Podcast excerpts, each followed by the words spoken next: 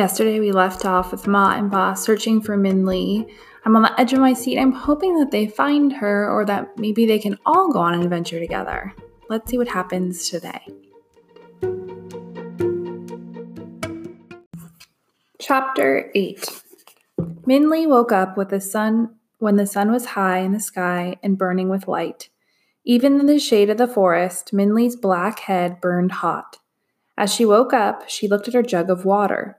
Since she had used some of it for her compass and had drunk some during her night walk, it was only half full. She sipped it and tried not to think about Ma and Ba finding her note. I hope they understand, Minli said to herself, shifting the weight of the water jug on her shoulders uncomfortably. Minli walked west again. A couple of moments later, she sipped her jug again. She tried to drink sparingly, but even though the leaves of the trees the yellow sun glared down at her. Soon her empty jug was bouncing against her arm when she heard a faint noise running through the trees. That's water trickling, she said to herself as she turned toward the sound. There's water here somewhere. Soon she noticed a small stream running with clear, sparkling water. She eagerly bent down to drink and fill her jug. But as soon as Minli tasted the water, she spit it out.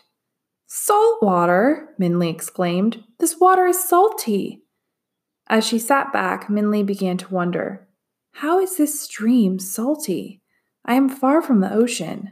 This is very strange. And unable to contain her curiosity, Minli forgot about her thirst and began to follow it. The stream widened and deepened, becoming more of a river than a stream.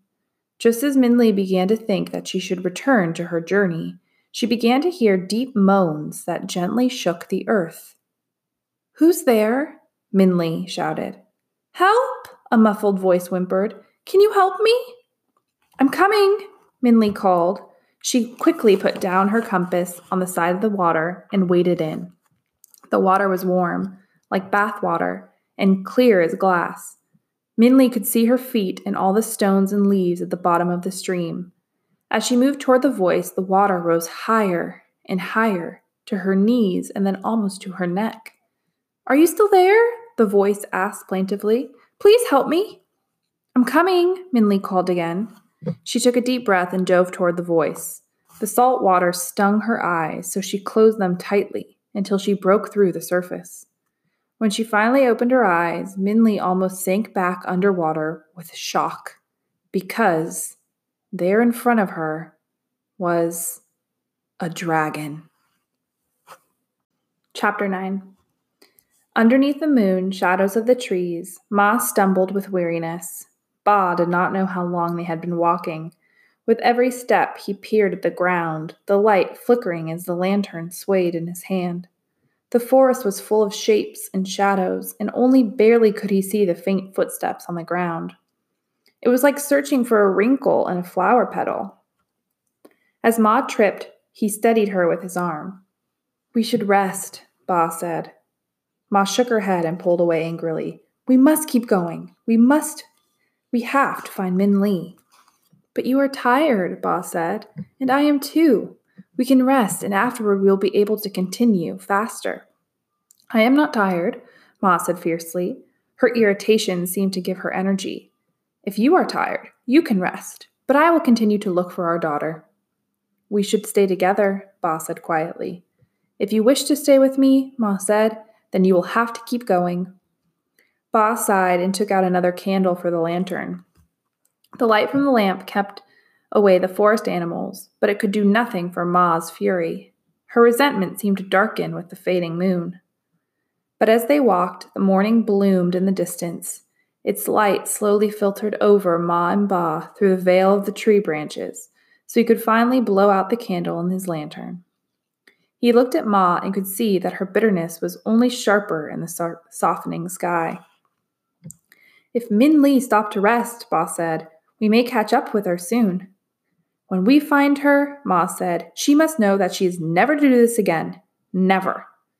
Now, wife, Ba said, Minli did not leave to cause us harm. No, Ma said, her words cracking the air around her. She left to find a fairy tale, Never Ending Mountain, and the Old Man of the Moon. Of all the foolish things. Stories are not foolish, Ba said again in his quiet way. Says you, Ma said, because you are the one who filled her with them, making her believe she could change our miserable fortune with an impossible story. Ridiculous. Yes, Ba said sadly. It is impossible, but it's not ridiculous. Ma opened her mouth again, but stopped, for up ahead there was a noise of breaking branches. It was the sound of someone pushing through the forest. Ma and Ba looked at each other. Minli, Ma said. Forgetting their fatigue and frustration, Ma and Ba began to run through the woods. Ma ignored the branches that scratched her and Ba, let his hat fall to the ground as they rushed toward the unseen person.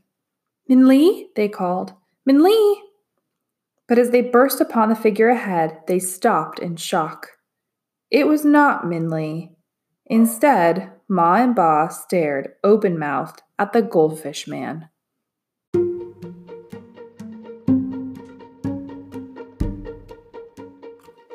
Oh man, both of those chapters left us on a bit of a cliffhanger. On the first one, Minli finds a dragon.